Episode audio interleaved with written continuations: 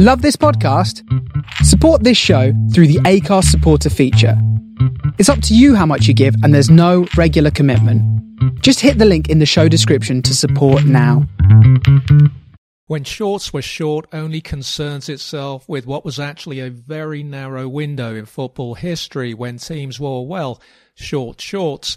The podcast will only cover football from 1954 when Umbro made their first England kit with shorter shorts, a design that was widespread within English football by the mid 50s, to 1992 when short shorts were all but finished as Umbro's baggy shorts for Tottenham's new kit ahead of the 91 FA Cup final quickly caught on. I'm Daniel Ruiz Tyson. This is when shorts were short. If the shorts weren't short, we don't talk about it.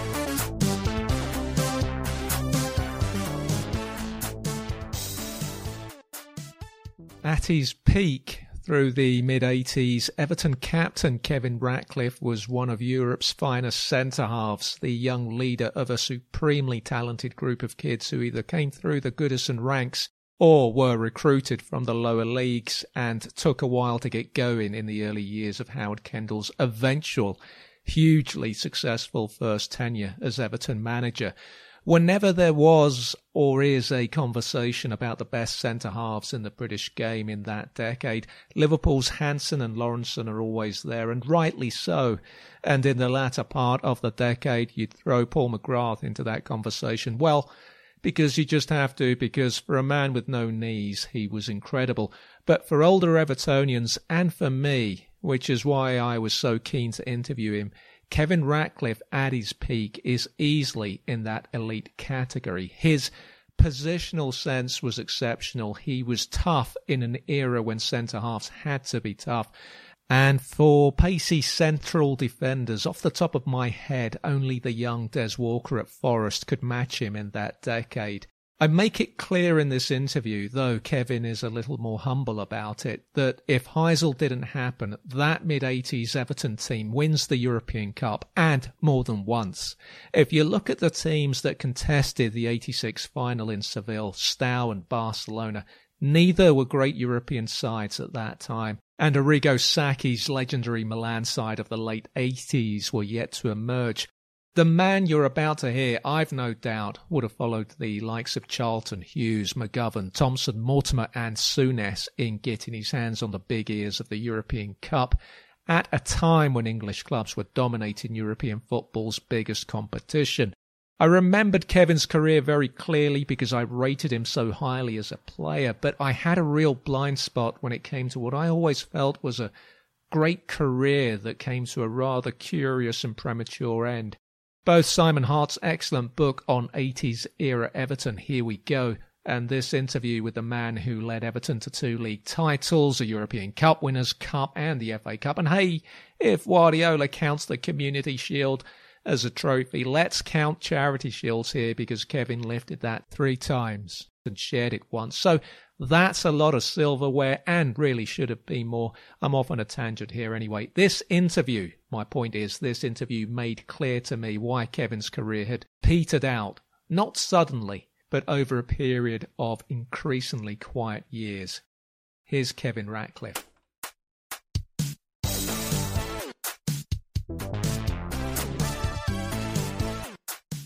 You're born in North Wales to an Evertonian family in your mid teens, you're playing for Wales schoolboys. I knew that you'd had a trial at Manchester City, who were a fairly strong team at the time. What I didn't know from reading up about you is that you'd spent some time at Spurs as a kid. Around about the same time as I went to Manchester City, it was all in that year, really. And I just remember going down. I, I think I went with a, a, a lad from Cardiff who was in the international under 15s with me, um, a lad called Tarki Micallef, and he'd signed for them. I think he ended up back at Cardiff. I think he got released.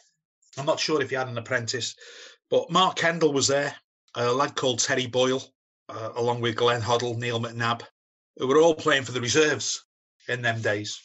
And I travelled with the reserves to watch a reserve match. I can't remember who it was against. It was a non-league side. I spent about a week down there. Uh, that was long enough for me, really, to decide it wasn't for me. Was yeah. it the fact that you didn't fancy playing in London? Was it just too far from home? You got to get a feel for the place. I never got a feel. I must admit, I never just didn't feel right for me. I was most probably out of my comfort zone, as in, you know, you're away from home. In them days, might have took you six to eight hours to get home. And to be fair, the only reason I went down there that I got enticed was because Wilf Dixon was the first team coach and I thought, you know, that uh, you know, being an Evertonian, you know, about Wilf Dixon being Harry Catterick's assistant and coach. So that was one of the reasons when I why I went down there, but I never actually met the fella. In the end, it comes down to a choice between signing for Everton or Chester. Your dad was keen on you making the move to Chester because, understandably, he thought opportunities would be greater there. You, though, mm. chose Everton. You sign as an apprentice in uh, '77. Mm-hmm. Was it difficult for you as a teenager to go against your, your dad's judgment at such a young age? Yeah, I think against my, myself as well, because, you know, I was well looked after at Chester. You know, being the manager, Ken Roberts, Cliff Sear, the youth team coach, thought a lot of us, uh, as they did a lot of the youngsters there, and, you know, made you feel welcome. And you, you didn't feel anything mm, that you weren't special. You know, they, they made you feel as if you were wanted.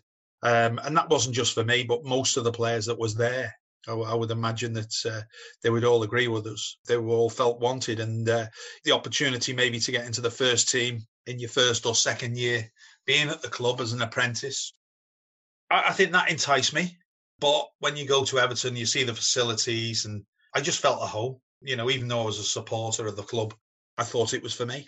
And no, no way did I think that I was going to go there and play in the first team and, and, and be captain and win things. That was far from my mind at the time. A man that you've had a long association with is one of the coaches you encounter early on at Everton, Colin Harvey, and his fierce will to win is mm-hmm. something that comes through from interviews I've read where you're talking about those early days at Everton. What were your early impressions of Colin and what impact did he have on your career? Well, the thing is with Colin, he had high standards.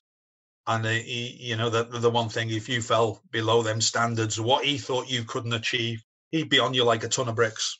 And that was most weeks uh, with Colin. um, you know, he, he, he wasn't the happiest of people most mornings, um, and uh, it, it, was like treading on eggshells a lot of the times. But look, I enjoyed it. You know, what I got from it was that you know that if you got picked to go on Colin's side in a five-a-side or a possession, you knew you weren't going to lose. You were going to be on the better side uh, because that's what he was about. It was about winning for him. Hey, tough times, but good times. In your early years at Everton, the club is well stocked for centre halves. It's hard to think of a, a first division club at the time who had more centre halves than, than Everton. You've got Mick Lyons, the long standing skipper. You've got Billy yeah. Wright Mark Higgins. They're both a little older than you. Coming through, did you consider you might have to settle for playing at left back in order to make your name at Everton? No. Never even seen myself at a left back. It was a, a, the club that decided they wanted to try me there and play me there. So I played a few games for the reserves. But I made my debut for Everton as a centre back. You know, and that's always been my position. Uh, looking at the centre backs there, I, I, didn't see it that way. I mean, I, I still thought I had time on my side, and how many of them players that were there then, with the likes of Roger Kenyon, Davy Jones, would be there, you know, in three years' time, two years' time. Obviously, other players that were coming in. I, remember Tommy Caton coming in uh, as a youngster and looking at the club. I think I was about 19, and Tommy was a, a schoolboy looking at, for a club and that was one of the reasons that he never signed because he looked at all the centre halves in front of him. Because I believe he was an Evertonian, I'm not quite sure. But but Tommy Caton, I think, obviously then went on and played for Manchester City. there's a brilliant nucleus of young players coming through Everton at the same time, and more over the coming years will be brought in from the lower leagues. When you're coming through, you've got Gary Stevens, you've got Brian Borrows, Steve McMahon, you've got Billy Wright, Paul Lodge, Kevin Richardson. Well, you, you know, you've mentioned a few there. Uh, you've missed out a few. Okay. uh, you've missed out Davy Jones, you know, Neil Robinson, players like that that were that had come through the system you know, and, and still were in their early 20s. I think Dave Jones was about 22, 23 when he moved on to Coventry. Um, Neil Robinson went on to play for, for Swansea that got promoted and played in the what is now the, the Premiership or the First Division, the old First Division. You know, the thing is with Brian Borrows, Steve McMahon, and Billy Wright, they never served really, and only Stevie Mack served part of an apprenticeship. But the other two were amateurs that used to come in so on a Tuesday, they'd always arrive late because they picked up the dole. I think they got a little bit of expenses, but nothing to what we were getting as an apprentice. And as an apprentice, we weren't well paid. We'd only get them £15 a week, something like that. I think it went up to £16 or £20 when you were 17. You know, you, you did seem to think that if you were good enough, you were going to get a chance. You know, Paul Lodge coming through, myself, Pat Heard, who went on to play for Aston Villa and, and get a European Cup winners medal you know, the, the likes of him, Joe McBride. You know, it, it, was it was tough, but you still felt you could get, have a chance, and it, it was up to you then if you had that chance. The club hadn't won anything since 1970. You would have been aware of that, obviously, because you're an Everton mm. fan. But as a young player, as a young professional, did that affect you in any way? Was that pressure no. on you? No, not at all. The only pressure was uh, was to be good enough, really, and the standards that were were met. Really, you had to keep to them standards. You knew it was going to be tough, but you just needed that break. It's like anything; you've got you've got to have that luck. You make your debut for Gordon Lee's team in March 1980. As you mentioned a, a few minutes ago, John Gidman falls ill. You step in at Old Trafford up against uh, Joe Jordan. I think it's a it's a nil nil. Did you feel ready at that point for the first team? Yeah, I, I think I'd missed out a couple of weeks before on a trip to Norwich um, I can't remember when that was. We went to Norwich, and I actually thought I was going to get on the bench. So when you get on the bench, you've got a good chance of getting on the pitch, if you know what I mean. Yeah. Even though there's only one sub, but I was overlooked. I wasn't even on the bench. That was maybe the biggest kick that I got. That I travelled all the way to Norwich and never really got seen uh, as, um, you know, that well, where I thought I was going to be part of the squad, you know, of, of the first team, starting twelve really. I wasn't even in the 12. I was like 13th man. And in them days, you, you missed out on that. So I was I was more disappointed in that, in not actually getting the subs bench than actually starting. Um, but when I did start, like say against Manchester United, there was a complete surprise because you know nobody expects somebody to get ill and then a change about and the way that he's done it, actually playing Billy Wright at right back and me at centre back. Then you know that that was something that you know, just gets thrown upon you as a manager, I suppose. So I don't think the manager had time to maybe go and get somebody else in. Your second game is a huge game. About a month later, you play in the uh, FA Cup semi final replay against West Ham. That's at Elland Road. Brian Kidd had been sent off in the first game. Again, you're in at centre back. Everton lose 2 1. There's a moment where Mick Lyons, your, your captain, who seems to be one of the most unfortunate big club captains, I think, in English football history, given the amount of near misses that Everton mm-hmm. experienced in the 70s. He tells you after the game, he's in tears, but he tells you, even though it's only your second game, you'll have more yeah. chances. As a young professional, when you lose a game of that magnitude, does a defeat in such a big game register in the same way it does once you're, you know, well into your career? well, first and foremost, in them days, if you lost out on a semi final, you lost out on a place and playing at Wembley, which was a big thing for players in them days. You know, to go and play at Wembley meant you were in a final of some sort. Um, so that was the biggest disappointment that you're not going to Wembley. Little did I know that what, when Mick was saying that, that I, were, I was going to get more opportunities. I don't think he realised that I'd already played at Wembley for the schoolboys yeah, it's, it's, a nice little bit of a, a, touch for him, especially when you're seeing experienced players in the changing room. A little bit more disappointed than I am. You, know, you got to realise it was my second game, so I'm feeling a bit elated rather than disappointed that I've been actually selected uh, and I've got like a, a bonus coming to me that I've never ever experienced before. I think it was about seven hundred and fifty pound appearance money for playing in the semi final when I was only on hundred and fifty pound a week. So when you calculate that being like four times what you you're earning, then that is uh, a massive thing for you as a youngster. Get that amount of uh, extra money coming the next payday. It would have been double that if we'd actually gone through. So the incentive in them days was to win games and be rewarded for winning games. You know, uh, seven hundred and fifty pound was a lot more than what the players were earning in them days as well. I think the maximum wage at Everton would have been about four hundred pound, five hundred pound a week in them days, and that would be somebody like Bob Latchford, maybe on about four hundred or or whatever. 80 81 you make over 20 appearances under Gordon Lee. It's a very tough year for Everton.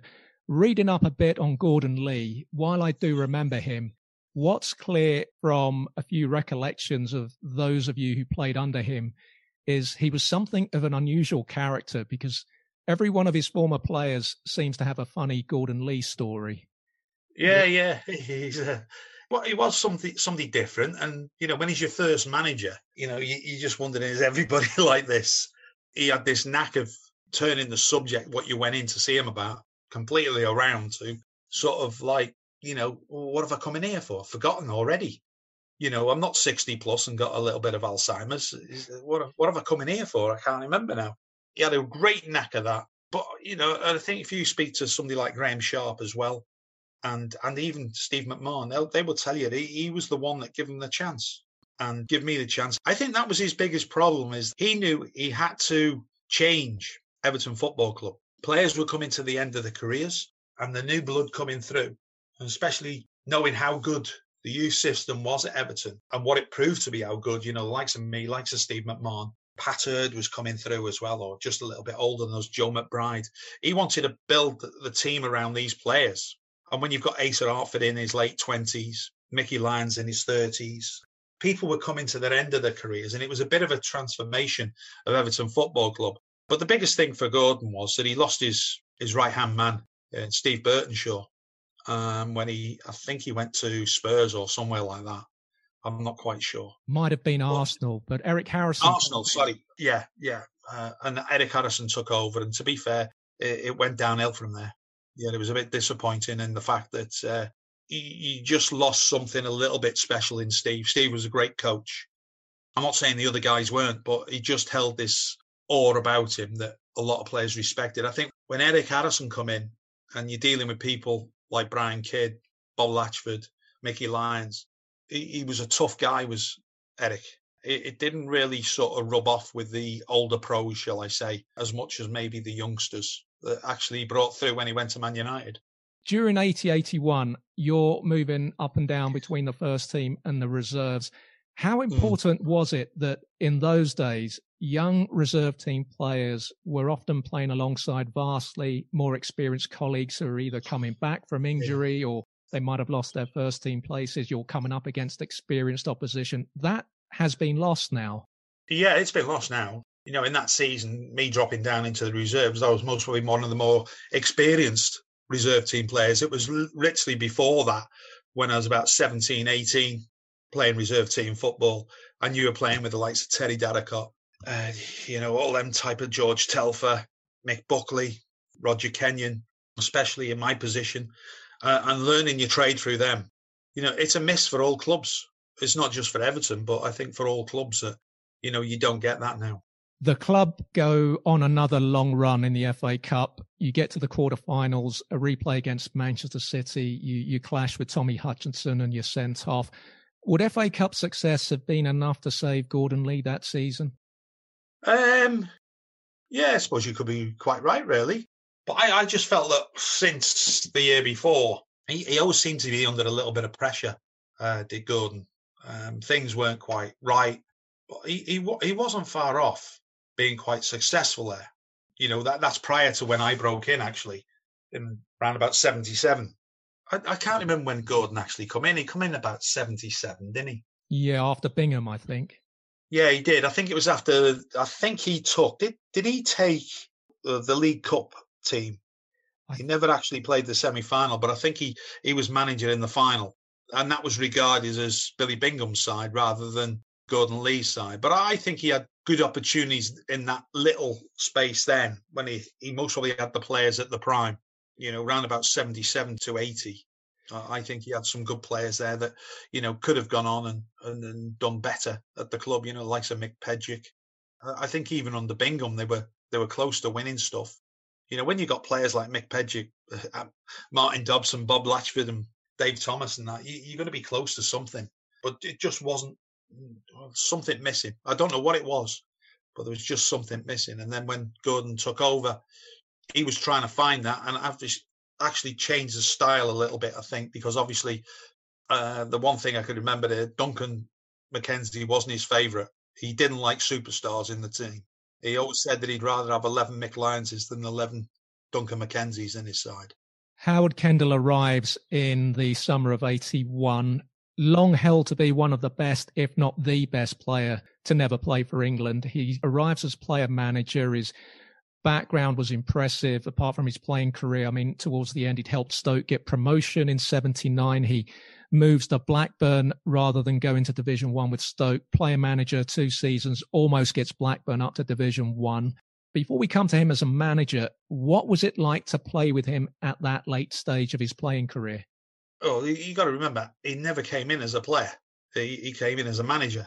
And I think it was because things weren't going quite well that Mick Heaton, his assistant manager, persuaded him to uh, get a player's contract and, and play and help the youngsters through the team. You know, likes of Kevin Richardson, you know, Steve McMahon as well, who he later f- fell out with, myself, and that just to see what it was, you know, help us on the pitch, not just on the training ground, but on the pitch as well.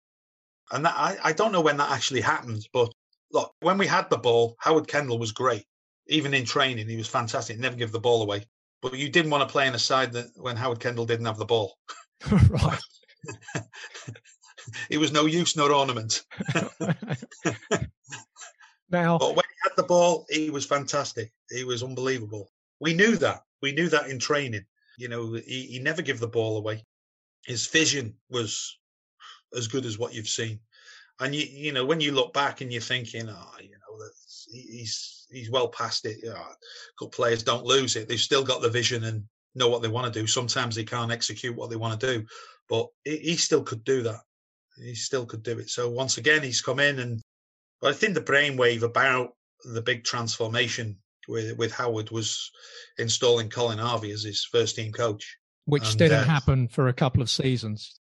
No, uh, um, I'm not too sure when it happened. It was around about the 83 season, was it? 82, 83, something like that. I'm not sure exactly. It was, I'll tell you when it was. It was after the Coventry game in the League Cup. That would be about 83.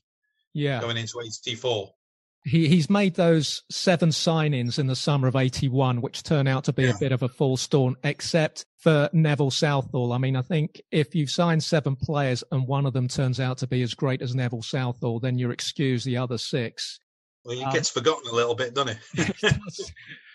it took you some time, maybe 18 months or so, to convince the new manager to try you at centre back. Am I right in saying he tried to take you to Blackburn when he was there? Yeah, he did. He did. Um, he, he, kept telling me that.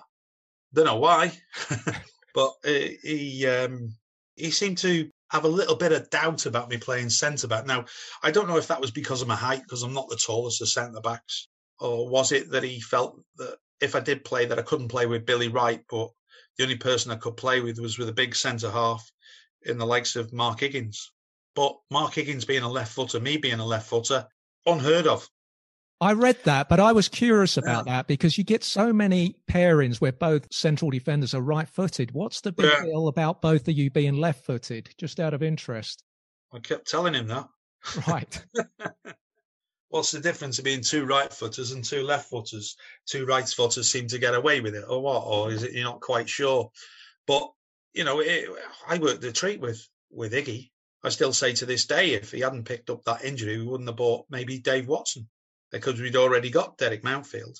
It's one of them that, uh, you know, you get given the chance. I mean, I, was getting given chances to play at centre back, but he kept sort of leaving me out and, and putting um, Billy Wright back in. So yeah, it was it was a bit disappointing time for me because I was getting a little bit fed up really of being a scapegoat. You're being linked at the time with moves to Ipswich and Stoke. Yeah, I didn't really know about them myself. You know, it's it was you know you got to realize in them days the press wasn't as wide open as it is now, where it is that things are leaked because of agents can leak them. You know, if things were getting leaked at football clubs, it was either the manager or it was either the player. I had no idea that they were after me until maybe after an event or something. I think at the end of the season, that Howard approached me that Stoke had come in for me and he told them where to go. But that that's because I was playing. I was playing regularly. We, we were getting a little bit of success, so and all those centre halves have started to be cleared away. I mean, Mick Lyons has moved to Sheffield Wednesday. Uh, Billy Wright's weight issues see him stripped to the captaincy and moved on. So it's you and Higgins at centre back. First two seasons under Howard Kendall, you finish eighth, then seventh. I'm going to tell you when I first noted that your Everton team might be something to look out for. 83 FA Cup quarter final at Old Trafford.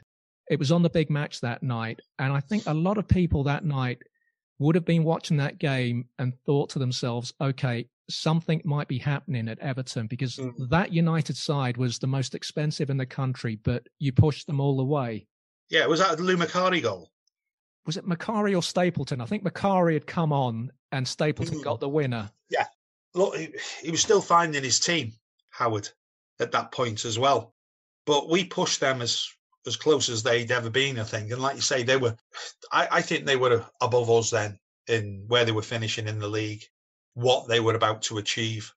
And I think with us going a little bit quicker than them for a lot less money, I think put them back a few years because that, that game, yeah, I remember the game. Do you know what? We had this attitude. I think we had a, a one of our rare meetings before the game about how we were going to deal with them, what Howard wanted us to to do.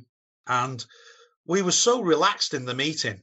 And all I can remember about the meeting was that Dave Johnson, this experienced player we bought from Liverpool, was sat in there with a suit on and the most ridiculous pair of socks that I've ever seen. and I don't think I heard a word or or recognized a word that Howard had said in the team meeting because at the end of the team meeting he said to me, "Has anybody got anything to say?" And he looked at me most probably knowing that I hadn't been taking a blind bit of notice, and said, "What do you think, Rats?" And I says, "Does such and such socks go with a blue suit?" and he just looked and went and shook his head. You know, sometimes don't sort of overplay this of being so relaxed or not taking any notice of what the manager's saying, but I think that was us as a bunch of players coming through. Dave Johnson was a big part, you know, of that. I know he wasn't successful in his second spell at Everton, but he's so integral about the the way that we were going and the way that we are going forward. And he used to clash with Howard every trip. If we went away on pre-season tour or we had a little bit of a break, the two of them would be at loggerheads, battering each other, you know, having a go at each other. And, and Dave had a, a very high opinion of football, you know, and how it was to be played. Yeah, the two of them, it was quite funny, you know, from being so young and seeing this experienced player battling it out with Howard. Was it that David Johnson felt things needed to be done in a different way? Yeah, I think so. I think so. I, I can't remember exactly what they were about, but God, they used to clash. They used to clash. I don't know where. I don't know why. Uh, but it was so funny looking from the outside in on that, being on the inside, but on the outside of their, you know, sort of little tantrums with each other. Before we cover the mid 80s glory period, I just want to establish what the football, what it was like out on the pitch in this era, because you had a reputation for being tough, being able to look after yourself. Mm. There's a thing about the hard man era being the 60s and the 70s, but there was still a fair amount of naughtiness in the 80s. I mean, you still had the likes of Souness, Case, Harford, Whitehurst knocking around. You were still all getting stuck in and on some awful pitches. Were you someone who had to learn how to look after himself, or did you already have that in your game? I think you know to be successful, you've got to have a nasty streak in you. Um, and we were lucky that we had a few nasty streaks in quite a few of the players. You know, and and that was against each other sometimes in training. You know, the competitiveness in training to the competitiveness not on on the pitch. You know, the it it was tough you know, you had to keep your eye on the ball to the last minute because it might take a little bit of a bounce here or there. And then if you did miss control it, you know, you, you could have six studs raining in on you. But that that's the game, the way the game was played then. And I think you, you you're saying there's more tougher guys. There's no tough guys now because you don't tackle, you can't tackle. You know, you don't need that tough guy. You don't need that enforcer in midfield or at the back. You know, that's taken away the leadership because you don't get many leaders in the game, and that's one of the reasons. Um, you don't need them type of players, I should imagine, anymore. The 83-84 season, it's a it's a famous season, a, a season of two halves. We touched on Colin Harvey earlier getting promoted to first team coach. Six wins in 21 league games have Everton struggling in the table. You touched on a game with Coventry earlier. There are two important games with Coventry inside a, a couple of months in late 83. First one, early November, League Cup third round tie at Goodison. Mm. 9,000 yeah. fans. You're trailing by a single goal. You win in the end, but there's a pivotal point in that game with the second half introduction of Peter Reid. Yeah, wasn't a regular. And let's say, thrown in on that game. Um, and most probably Howard's last straw. you know, because if he don't win this game or come away with results, I think he's gone in the morning. And Peter Reid with the sub, you know, he's the only sub because there was only one sub then. He comes on, we score a goal within five minutes, and then we get one right at the death, you know, against um, a bang average Coventry side who had the likes of Sam Allardyce in there at centre back. Colin got promoted the next morning. We, we signed Andy Gray on the Thursday. Yeah, and, and, we'll come to the impact that Peter Reid and Andy Gray have on the team uh, shortly, because I think those two, the impact they have is is incredible on on the existing team. There. Yeah, it is. But I th- I think that Howard wasn't. He didn't know what his best midfield was. If you look at the back four, I don't think the back four changed too much. You know, me and Iggy. Um, I think Derek might have played first game of the season against Stoke City because I was ill. Oh no, I was suspended actually. Yeah, I got I was suspended, but I did get ill as well, so I wouldn't have played anyway. But I think you know the likes of John Bailey and I think Gary Stevens was playing quite regular right back. Yeah, so you know the back four never really changed, other than Derek coming in instead of Iggy when he got injured, which w- wasn't too long after that game. I don't think. You know, I think it was around about December, but it was the midfield area that he wasn't quite sure on. He was chopping and changing up front with Sharpie, Adrian, and Dave Johnson until he left. So it was that little bit of midfield area. So you know, you, you Kevin Richardson be coming in and playing. Alan Harper would be coming in and playing in there. And like I say, he wasn't quite sure. And then on the right hand side, he's got a up and coming fantastic player in Trevor Steven, yeah. but not quite ready.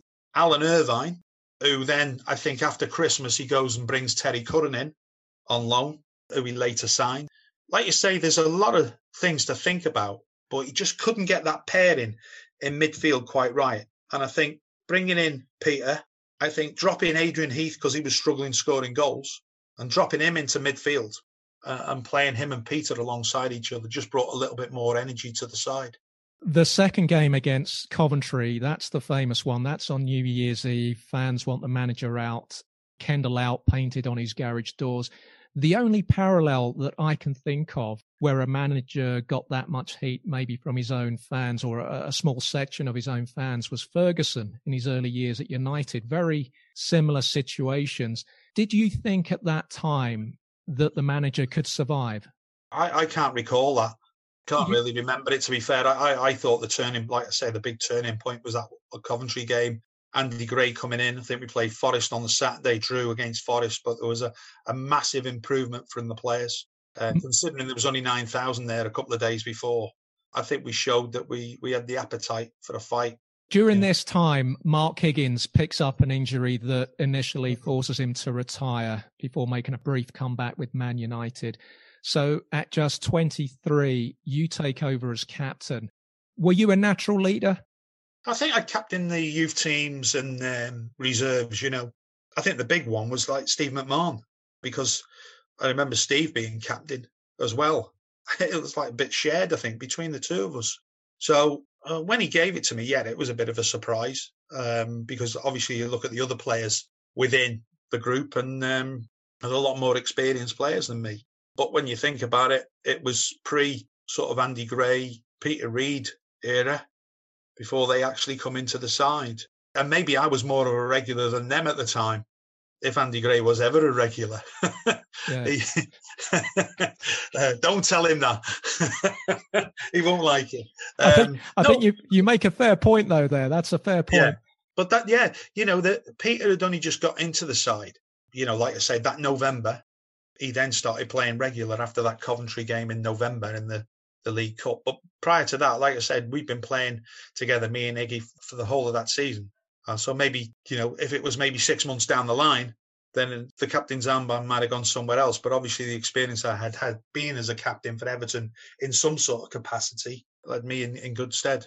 For me, my recollection of this season is it's the season 83 84 when that great team really begins to take shape because there's been a battle for individual places that's been going on for a year or two. Those battles are being sorted out. Southall becomes the number one over Jim Arnold and Neville Southall's form for six years, six, seven years, if he was English, as great a goalkeeper as Peter Shilton was, Peter Shilton ends up with only half the caps he, he ends up getting because the rise of Southall was incredible. You've got Reid coming in for Andy King, I think. Sharp finally topples David Johnson. Trevor Stevens steps in and wins that battle with Alan Irvine. Gary Stevens with Brian Borrows. So that team is really now gathering momentum. I want to ask you about the famous moment when Kevin Brock inadvertently sets up Adrian Heath for a, a late League Cup equaliser at Oxford United in January 84 is too much made of that moment because I was looking at your run of form going into that game. And to be fair, you'd only lost two of your last 11. You know, the, the, the form was building at Everton. Yeah, there's always a banana skin, though, isn't there? Yeah, I mean, Adrian did what he's good at, anticipates where the ball's going to go, or, or makes players do what he wanted them to do with the ball. Uh, and he was great at that. He was very good at reading where the centre half was going to head it, or chest it, or pass it. And he'd intercept it, and bang, he's away. Look, we we had the great belief in ourselves. I think the biggest thing for us after that Coventry game, then after the Christmas, was the way the lads were gelling together, the way that we were bonding, and the banter that we were having, and we were taking that into matches, a unity altogether. We just got stronger and stronger. It was like as if you know, if he's not going to be playing well, I'm going to be doing a little bit extra for him. You weren't really having a go with him because he wasn't playing well then we try and help each other out. Uh, and sometimes it's not always like that in football. It's you know it can be quite selfish sometimes. Or as long as I'm all right, Jack. But you've got to remember it's a team game.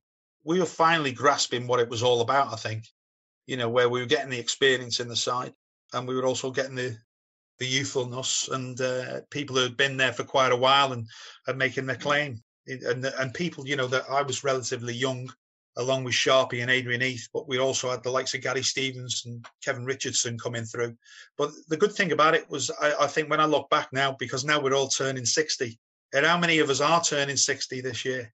You know, just after August, I think there's maybe half the team have turned 60.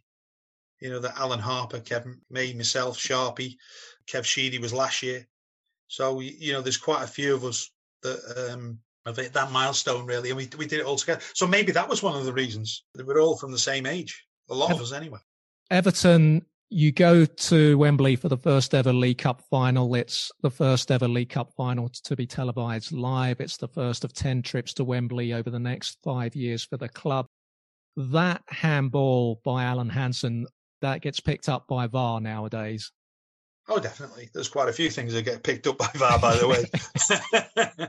you know, not just that, but things going on off the ball as well. So, yeah, I mean, it's part and parcel. You, you know, if you want to go on, on about it all night, we'll talk about all sorts of decisions not going for us and uh, decisions that have gone for us as well. It was one of them games that I thought we were the better side over 90 minutes, but put us there with the best team in the country. I think we had that belief after that game that we could you know we could hold our own with them, even though we lost the, the replay. We we felt that we could hold our own with them, and could we go as far as competing with them in the league? But we also knew there was a couple of other contenders, you know, Man United fighting for that, which we seem to brush aside time and time again, other than the FA Cup final. But every time we played them, I think we give them a, a right good game, and, and most probably come out, you know, nine times out of ten winners. A couple of weeks after the League Cup uh, replay defeat, Adrian Heath uh, scores at Highbury to beat Southampton in the FA Cup semi-finals. There's a funny story here that I'd never heard before, and this show is called When Shorts Were Short, and so I think it's apt that this story concerns your first half performance. You attribute it the the poor first half performance down to your shorts being too short, and you have to swap them at half time with Peter Reid. I didn't have to swap them. Oh. uh, they were thrown at me. Um, right. When put them on, Reedy was so. When I turned around and said to Reedy, he just took his straight away, took his shorts off and threw them at me and said, "Well, there, I go on. You've got no excuses now." But look, at in them days, it was like the kits weren't great, to put it this way, and it was a scramble. So you, you know, people used to say, "Oh, you used to get there early before the match, didn't you? You were trying to get the best bit of kit." You know, trying to get the best jock strap, the best pair of shorts. The only thing you didn't dictate was what number you were wearing on your back. You know, but more often than not, if I was playing, I was number four. So yeah, that was all right. But the the, the shorts were getting smaller and smaller because the amount of times they, they go in the tumble drag, because you only get the one pair of shorts for the year. And obviously some get ripped, some get thrown away. And I don't think, you know, the, the likes of whoever we were with in them days, Umbro or the Coq Sportif, weren't forthcoming with too much gear for you. But the sizes of the shorts were getting, even though they were maybe a 34 or a 36, they were about a 28 by the end of the season. By the time they'd gone through the tumble dryer 40 odd times of the season, and with it being towards the end of the season, that was 40 plus times it'd already been in that tumble dryer. And they were getting shorter and shorter. Uh, the length of them were getting shorter and shorter as well. So there was about three or four shorts. And I think there was me, Sharpie, Reedy, and if Andy Gray could get a pair, he'd try and get a pair as well if if he was playing. um, so uh, obviously that day I didn't get them. I weren't happy before the game, you know, that I haven't got my, my favourite pair of shorts on. You go on to win the final against Watford. You become the youngest captain since uh, Bobby Moore in '64 to lift the FA Cup. Mm. Do you at that point think this is it? This is the start of something? Did you anticipate what was coming? No, not at all. Uh, I'll, I'll always say this that most of the time I think anybody can win the FA Cup. You know, you get the right draw, you miss the big boys, then you've got an opportunity to get to a final. That was certainly the case, I think. In a way, you've still got to get there, you've still got to uh, do it. But you know, if you look back over the years at some of the teams that have actually got there, I've had an opportunity of getting there. Uh, I think there was one semi-final one year, Cardiff against Barnsley. I think it was two championship teams yeah. In the semi final. I think, Car- well, Cardiff won because they played Portsmouth in the final. Portsmouth.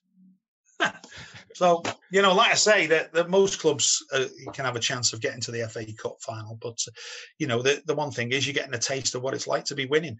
So you, you're getting on that sort of a run. 84 85, a huge year in Everton's history. Starts off with you beating Liverpool in the Charity Shield. They've lost Souness, who at the time was a huge player for them. Did you look at that loss at Everton as further evidence that Liverpool were there to be taken that season? Um, look, no. The, the thing is, you know, Liverpool always had this knack of replacing one player with two players. Um, if and I'm not quite sure, but I think it was Molby and McMahon that come in for Souness. So losing one player and buying two players, and uh, we all knew how good Steve McMahon was and what a big loss he was to Everton Football Club when he left to go to Villa. I don't think we realised how good Jan Molby was going to be. You know, for somebody who didn't, who lacked, you know, quite considerably a lot of pace, made up with it by being two-footed and can do whatever he wants with the ball. You know, I don't think we were thinking that it was a demised Liverpool side without Souness, uh, because we knew how good they were actually replacing big stars. You know, Keegan, Dalglish, you know, Phil Neal, and then got Steve Nicol. Yeah. you know, and uh, that's a hard choice for me. Which is the better player, Phil Neal or Stevie Nick? I think for somebody who's played 400 and odd games for a club that hasn't been sort of injured in Phil Neal, you've got to just edge it to him. But I thought Stevie Nick was a fantastic player. So you know, you know, you've got them. You know, they always had this knack of replacing good players with better players. That's something that we never did.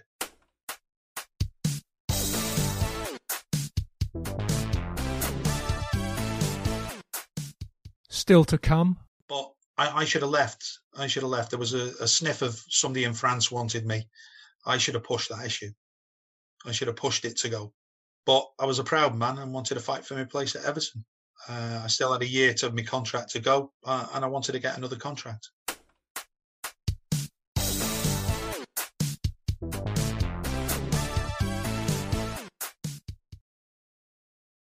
A strange start in the league. Well, a bad start. You lose your first two games, including a 4 1 home defeat to Spurs. But yeah. October 84, there's They this... had four chances. They had four chances, by the way. Right. We dominated that game and lost the game 4 1. And we you come in after the game thinking, how the hell have we lost that game? And I think Clive Allen was on form that day. And then obviously going to West Brom, losing that was a big disappointment. And you do wonder then when you've got Chelsea first first game on a Friday night live on TV as well. That oh no, this could be, uh, you know, is this the the fall from grace after winning the FA Cup? You, you just don't want it to happen. But Kev Richardson pulled something out the bag, and you know we ended up winning the game one 0 You've got the likes of Paul Bracewell who've come in over the summer. Um, you lose Adrian Heath to a long term injury, but Andy Gray steps in and finds the form of his life that season. Mm. There's a week where you beat Liverpool at Anfield, that famous game. A week later, you destroy United 5 0 at Goodison. You beat them in the League Cup three days later.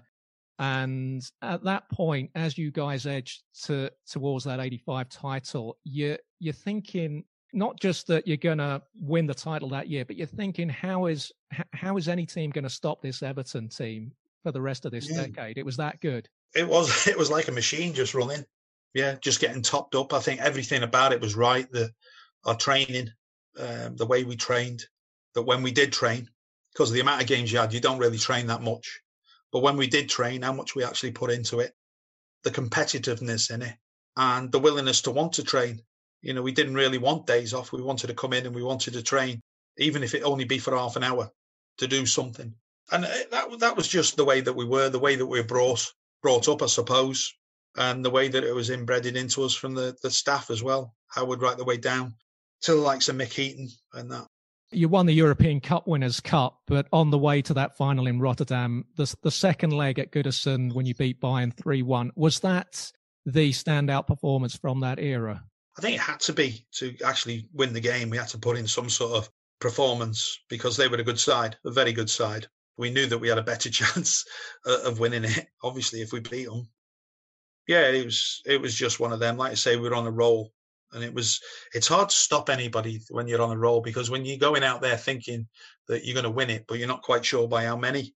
Um, I wouldn't say that you were going out into the the Bayern Munich game thinking that, but there was a lot of games you would go into thinking you know you were going to win it, but you weren't quite sure what the score line was and who was going to score. Because that was a good thing is we we did have a a, a, few people chipping in with goals. You know, you got Kevin Sheedy one side, Trevor Steven the other, Sharpie, Adrian when he played, and and obviously Andy Gray, uh, Derek Mountfield picking up over into double figures. So Gary Stevens would chip in with a few. I think the only people that didn't was me and Pat. Reedy now and again. I think Reedy was around about five or six a year, same as Brace. Uh, same as you know, Kev Sheedy would be into double figures, and Trevor Steven would be as well. So you know, if you got like sort of four players getting into double figures, you're going somewhere. The European Cup Winners' Cup run, did that cost you the treble or was it simply a one off game, the, the red card in a way galvanizing United? Yeah, I think they dug a little bit deeper. Um, I think they had to. Frank Staple moving to centre back, who had a tremendous game.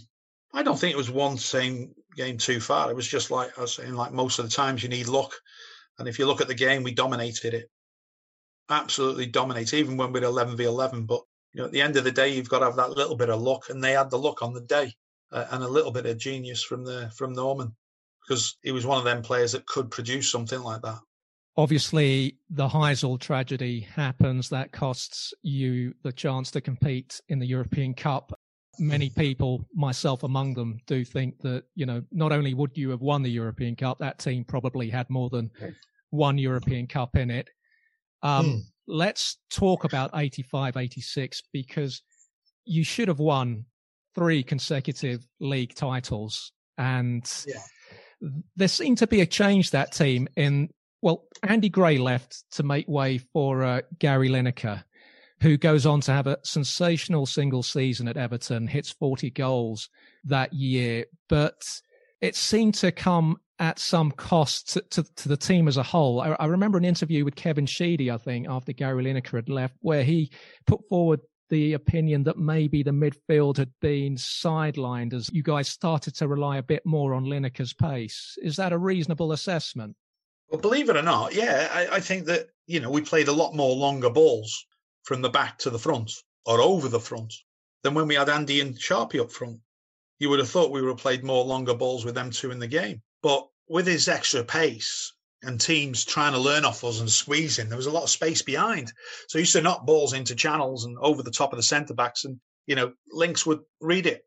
You know, I had a great understanding with uh, with him, uh, as in if there was a free kick, I'd look at him and he'd just sort of give a little bit of a nod, and I'd just put it over the top for him into the way that he was running. He made my bad balls into good balls.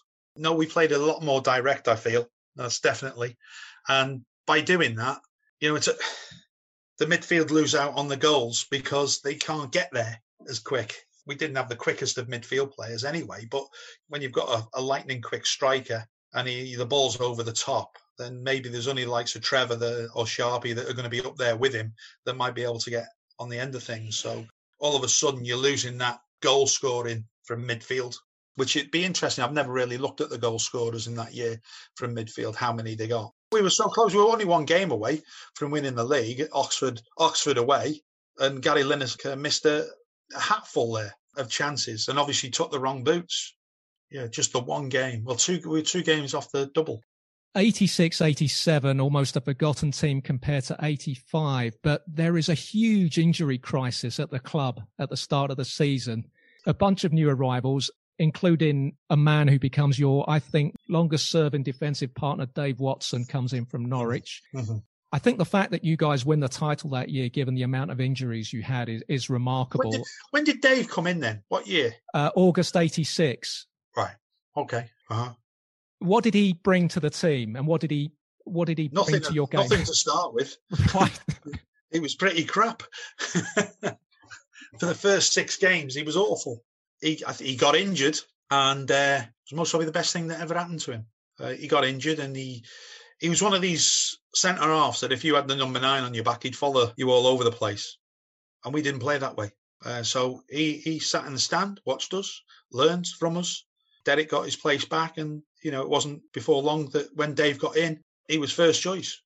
I can't believe how quickly he picked up things, but that's a sign of a good player to roll your sleeves up like he did because he wasn't going. You know, first he wasn't a million pound player, but he was got down near to it by a penny because uh, Howard didn't want him to be the first million pound centre back or first million pound player to be a centre back. I think it was. Obviously, you got Trevor Francis in the past that had gone for a million pound, but as a centre back to go for a million quid was unheard of. So he wouldn't pay the million pounds, but he paid nine hundred ninety nine thousand ninety nine p, I think it was, uh, to secure the deal. And I think we realised after six months why he'd done it because he turned out to be a great servant for the club in the end. But he was a tremendous player, most probably the hardest player I've ever played with. You win another title comfortably in the end, and then Howard Kendall leaves. Were you surprised by his departure? But the way the things were going, the way he could see things unravelling, you know, not just losing him, but losing the two right hand sided players in Trevor Steven and Gary Steven, yeah, it, that that's hard to replace. And like I said before, you know, the, our biggest downfall was we weren't replacing great players with better players. You know, they were good players that were coming in, but they weren't better. And that was the hardest thing. It's a hard thing to do that when you've had, you know, top class players, internationals, and obviously the stakes were getting high if you did have to replace them as well. And I think that was one of our our recruitment in them days wasn't the best for what we were going out the gate there's a period in 86, 87 when you're bringing in additional signings uh, like Snodin, Wayne Clarke. I remember the Snodin signing, Jimmy Greaves felt that that signalled a power shift in favour of Everton because Liverpool had been in for Snodin as well. So up to a point, there were still some good quality yeah. players well, coming Snod, Snods was most probably the better of all the buys. He was just very unfortunate. He picked up an hamstring injury a few years later. Most probably denied him an England place he tore his hamstring and needed surgery and everything. Never really healed properly. I think he got infected a few times. Um, it was just, it was horrible. absolutely horrible. I'd never heard of anybody having operations on hamstrings in my life before. And I felt for him because you could all see he had the potential. He was a great lad, um, great passer of the ball, great pace. I think he was finding it hard as a midfield player at Everton. And then he, he shifted to right back. He really didn't look out of place as a right back. So replacing Gary Stevens as there, he had the pace. I think he was a better passer of the ball than Gary. He was most probably over a shorter period uh, of space a lot quicker than Gary, but Gary over a length distance was unbelievable. He was a, he was, he was a fantastic pace and energy that he had, stamina. But it looked as if we got a replacement for Gary and things were looking good. We weren't quite sure. I don't think we're quite sure which position Ian Snodin was really well. At one stage, we actually thought we bought the wrong Snodin. but uh, yeah, it, look, the bigger thing for for the likes of them two players that you mentioned, Wayne Clarke and Ian Snodin, is they both blended in brilliantly with the team. And the one surprise for me was Wayne, the way that he blended in with the team, how he reacted or connected with the players as well, because we'd heard that he wasn't one of these lads that liked to socialise uh, and be part of the team. And how wrong we were. If we made him that way, I'm not quite sure. But he, he, he proved to be a great asset as well, great finisher. The Colin Harvey appointment made complete sense in that at the time you're the best team in the country. It's a, a smooth succession, much like the uh, the boot room appointing from within. You knew him well. Did you expect the success to continue? If you look back and think, Colin was completely different from Howard. And I think that's how it worked because they were different uh, in the way that their outlook on everything, maybe. And it didn't surprise me that it didn't. Um, and sometimes you've got to look at maybe your staffing. Uh, did you have the right staffing around you? Because that's one thing that Howard got right in the end by bringing Colin in. But also, you know, Colin as a as a manager, it, I think it just proves it's completely different being a coach than a manager. And Colin was so reserved in himself in sometimes, you know, as in approachable. You know, he wasn't the best communicator in the world. And I think that's what he found hard in his difference in moving up from a coach to manager is the communication between the players had to be a lot different, obviously, than it was when you were a coach. You weren't a go between anymore. You were the leader. And obviously he did things a lot differently than than Howard did. He didn't the first year. It wasn't until the second year that he got he was in charge that he actually sort of trained you know the pre-season and and different things like that. There's uh, a, a, couple of things that stand out for me from the 87-88 season. First of all, it's almost as if the new team that Liverpool put out that season, which was a very untypical Liverpool team, that it was almost the ultimate compliment to Everton. It was as if they were saying, well, this is what we have to do to take these guys on. And then there are two games involving Everton. The first one by then, the league's gone. It's a televised game. January 88. You beat Forest 1 0. Wayne Clarke scores. But the Everton performance that day was superb. And anyone watching that that day would have thought, well, they're still a force. You can't discount these guys. Yeah. There's, there's still something there. But then there's the League Cup semi final against Arsenal where you lose home and away. And it was almost in that game as if you were passing on the baton to an Arsenal team who were like the Everton team of three or four years earlier. Lots of local kids with a bit of experience. Right. I don't think I played it. I don't think I played in the replay, did I? It was a two-legged semi-final. I don't even know if I played in the semi-final. I remember. I, I think I got injured against Sheffield Wednesday about a month or two before. I don't think I was part of that. That was more or less the end of my career near enough, even though I was still there for a few years. I, I remember that because Dave Rocastle tore Pat Van den Hauwe to shreds. I've never seen that before. And I've seen uh, the lad Adams dominate Graeme Sharp from start to finish. And I'm thinking, who's this kid coming through? That was a, I think that was at Goodison actually, that game where he dominated Sharpie. He, he was, you know, brave. And I, you know, Sharpie dominated centre forwards, uh, centre halves, you know, and quality centre halves, you know, Kevin Moran and Paul McGrath. They, they couldn't handle him. You know, Alan Hansen, Mark Lawrence, then, then and then all of a sudden there's this young upstart coming through, and uh, he, he he looked a he looked a man even though he was maybe only 19 at the time 18 19 20 yeah they, they looked as if they were going to be a side to reckon with for years to come you know. You mentioned your injury there and i've got a, a bunch of notes here on your injury because there's one thing that i found very curious about your Everton career, which was the way it ended, because I thought you were an outstanding centre half and not not necessarily a typical British centre half. You look like one of the few British centre halves who could also play the sweeper role at that time. You had the pace, mm-hmm. but the reading, your your reading of the game was outstanding. But then you mentioned this injury and talking to players from, you know, former professionals, it's so common to hear that their careers were ended by misdiagnosed injuries. Your mm. one doesn't happen overnight. It drags on for a few years. Tell us what happened. Uh, well, I picked up this injury at Sheffield Wednesday. I, I just felt something pop in my groin area. And I, and I mean pop, but go back in. Uh, so I've gone the sidelines and I think, oh, it's all right now. Uh, I literally get on the pitch I'm running fine. Still feel a little bit sort of weary there, and I think the corner comes across and back, pop again goes. So I realised that this I can't go on. I don't know how many subs there was then, but I actually stayed on till half time. It was only about five minutes till half time, something like that. So I stayed on the played on the left wing. Really, I think Sheeds moved to left back, which sounds quite funny now. Um, and then I think Pat moved to centre back, and I just sort of strolled around trying to do as much damage as I could in the, the littlest time that I had. And then I got in. Yeah, they just thought, just thought it was like a, a ruptured groin or something. Um, and there was this new theory out then: stretch it, stretch it out, stretch it out. So for the next eight weeks, that's what I did: stretch, stretch, stretch. Never played.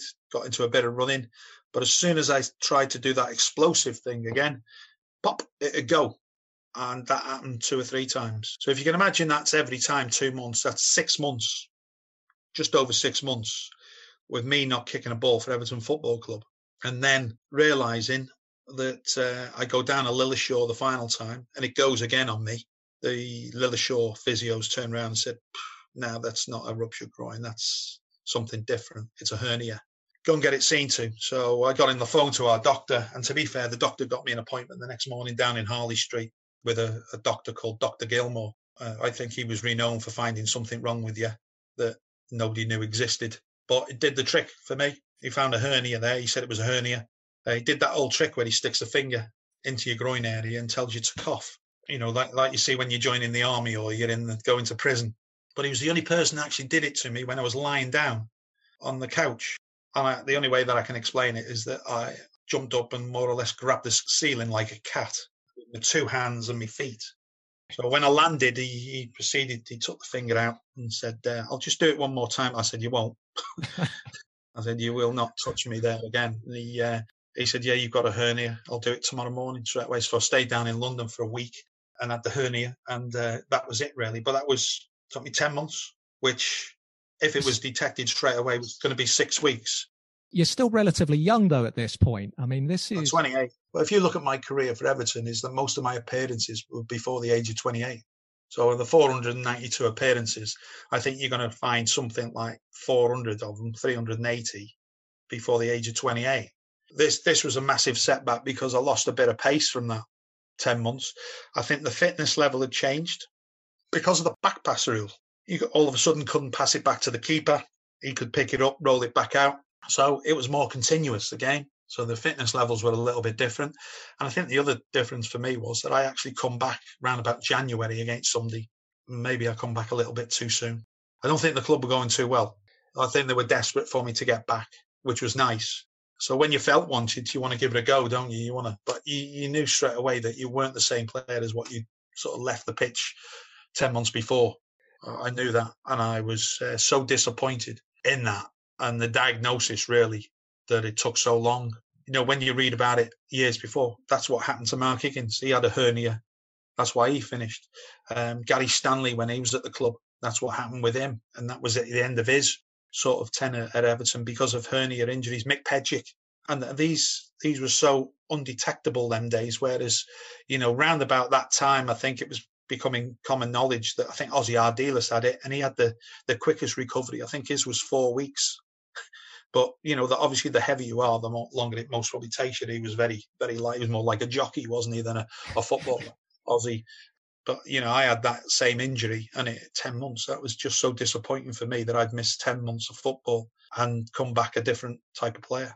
And and you'd been trying various different tweaks to your training to try and recover that pace, hadn't you? Yeah, I'd done everything. You know, I then worked on my fitness because obviously I'd been out that long, you know, which wasn't my forte, uh, doing long distance, 12 minute, 15, 20 minute runs. But every morning I used to do one before we trained. As in sprinting, I just knew that I, could, I wasn't going to get that back. I just knew that I could not get what I had before because I just had a, an automatic switch that would go and bang, I'm there. Uh, that bang, I'm there wasn't there anymore. But also, you were known for your reading of the game. Was there no way that you could have just built yourself? Yeah, well, you, well, you have to adjust for that. You know, you have to adjust your game, and we were still squeezing.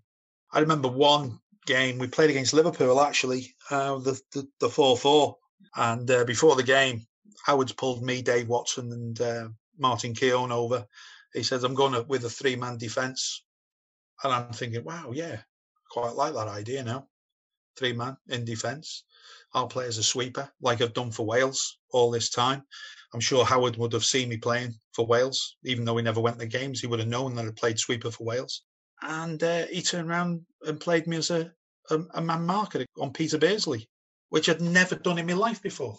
I thought it was a massive mistake by Howard. I thought you know, the best man marker at the football club uh, then uh, was two people in Dave Watson and uh, Martin Keown. And I would just sweep up behind them.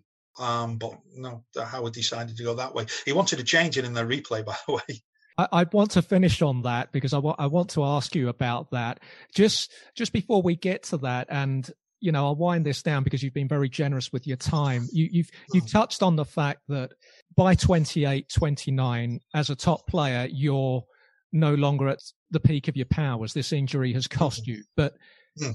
you're still at the club for two or three years after that.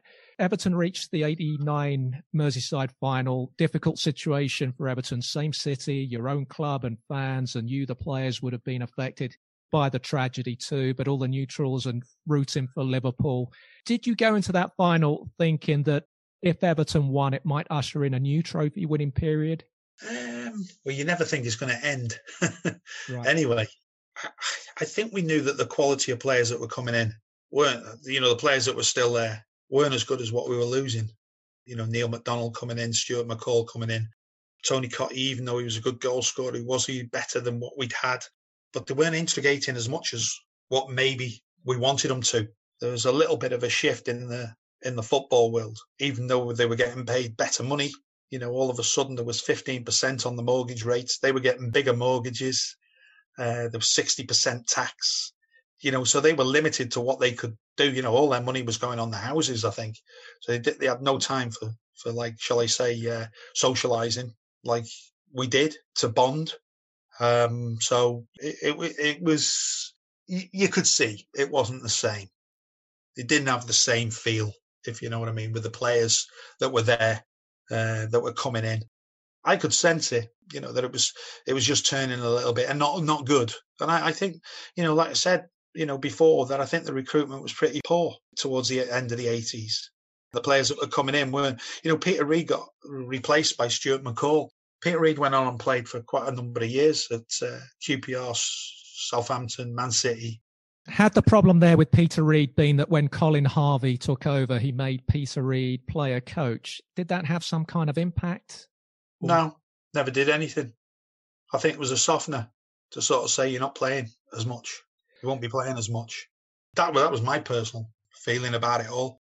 Uh, and I think it was more or less a little bit of a nudge that you you know wanted in one way. Uh, but yeah, I think he did the same with Paul Power. I think Paul Power become a coach at the club for a little while. It's just a little bit odd. That era uh, was a little bit odd, you know, with like I say recruitment in the staff wise, and obviously the, the recruitment, especially in the players, that I thought was you know wasn't as good as what it was before. I know it's hard to replace really good players, but that's a task you got as a manager and as a scouting network as well. Howard Kendall returns in 1990. How mm. how do you think the situation in 1990, late 90, when Howard Kendall returns, how would you compare it to when he first arrived as manager in 81? What, where was the club in late 90? I think very similar to what he was when he first come in in the 80s. That you know he needed to rebuild, and how was he going to do that? I, th- I think he had the utter faith in doing that, and that he could do it. But I actually thought it'd take him longer. You know, I did say that to him one day on the coach coming home that you know that he'll change it. I said oh, it's going to take you a, it's going to take you a good two years. But you know, he, he had faith in himself and wanted the challenge as well. You know, coming back to the team that he loved. You know, but it wasn't to be, like I said. The the 85 team, do you think that in 85 86 perhaps just going back to that season briefly that some of the motivation was maybe diminished by the fact that you couldn't go on to prove that you were the best in Europe? It was because your form. I mean, you should have won the league that year. Well, that, that, that was that was proven by the players leaving. You know, the you know you, to lose that right hand side. Would you have lost that if you were playing European football? No, they would have stayed at Everton Football Club. They went to Rangers to play European Cup football, not to play for Rangers. You know, not at that age.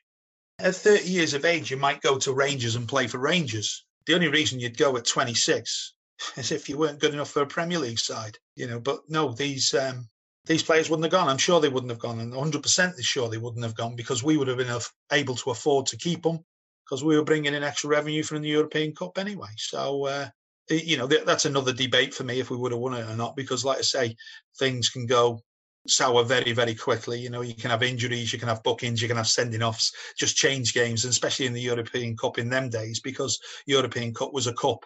Uh, it wasn't a league like it is now, and you can afford to lose games. You couldn't afford to lose an away game at somewhere like Kiev or you know Sofia. You couldn't go anywhere like that into these Eastern Bloc countries and lo- afford to lose a game by one or two, especially by two goals, because these were you know formidable European sides.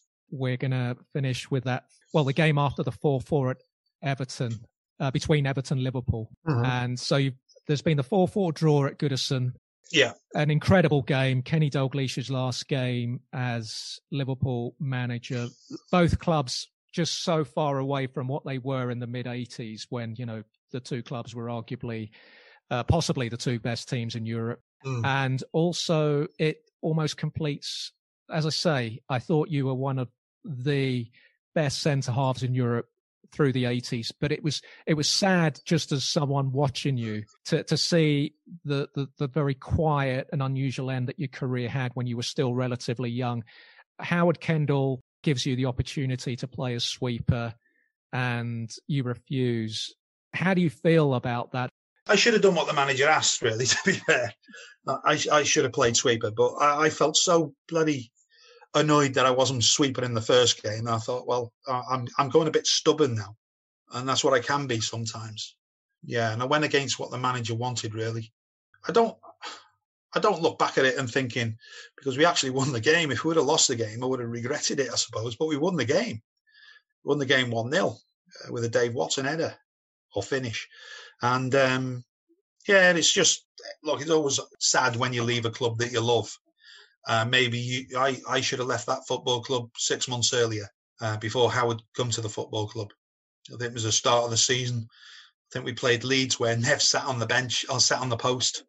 I wasn't playing. I was I was sub that day, and I'd had a little bit of a fallout with Colin in pre-season over a bonus situation. And you know when you think you're losing that little bit of a power as a not as no no not a power as a captain, but you weren't getting anywhere as being the captain. Uh, I felt as if I wasn't being listened to, and I realised that you know that there were players coming in that doing most probably a better job than me. Maybe they weren't quite ready for Everton Football Club at that time. That was Martin Keown, by the way. That I mean, that you know, even though he turned out to be a good player, I think he wasn't quite ready for what he was expecting at Everton, uh, and would have been a great player for Everton Football Club because he was a good player, um, hard as nails, quick, and got better and better on the ball as he got older. But I, I should have left. I should have left. There was a, a sniff of somebody in France wanted me. I should have pushed that issue. I should have pushed it to go. But I was a proud man and wanted to fight for my place at Everton. Uh, I still had a year to my contract to go, uh, and I wanted to get another contract. Did the fans, lastly, did the fans know what was going on, why you changed as a player? How much of that was known? Because to me, nah, you don't know, do you? Because it's not the same. These as today, you you find out a little bit more, wouldn't you? And most probably wouldn't know. It wouldn't happen now with the technology they've got. It's so more advanced now than 30 years ago. But uh, they wouldn't know because obviously the press didn't know things as much as they do now. Social media leaks a lot. I, I don't think anything's a secret nowadays in, in football. You know, the fans seem to know who's being bought before the club do.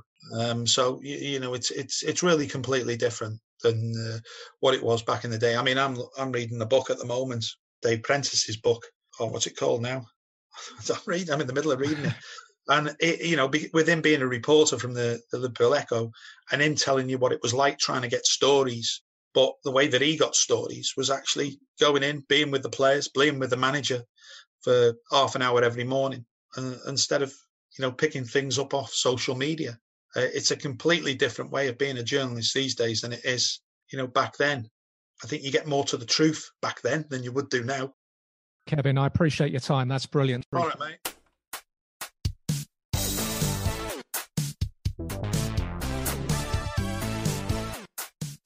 Thank you to Kevin, another guest, very generous with his time, someone who won so much in the game, captained his country, and there was nothing big time about dealing with him. I particularly enjoyed his light-hearted remark about Andy Gray not being a regular at Everton. And I have to say, despite Gray making a massive contribution to that Everton success story, I think Everton's former number four has a point. Appreciate you guys listening. Do please rate, review, and subscribe to the podcast on whichever platform you download it from, and uh, share and retweet, repost, etc. Social media links, reviews on Apple Podcasts are especially critical, as I said last week. In fact, they are all important, particularly to one-man shows like this. This show doesn't have the resources of the bigger shows. If you enjoy the podcast, please do leave a good rating and review. It will increase this show's visibility in the Apple Podcast podcast store and help me to keep the show going. The podcast can be followed on both Twitter and Instagram at Shorts with Short and Facebook.com forward slash Shorts Short. If you want to join the group page, please do. All my work can be found at danielruiztyson.com.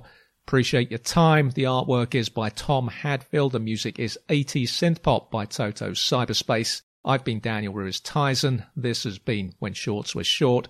If the shorts weren't short, we don't talk about it.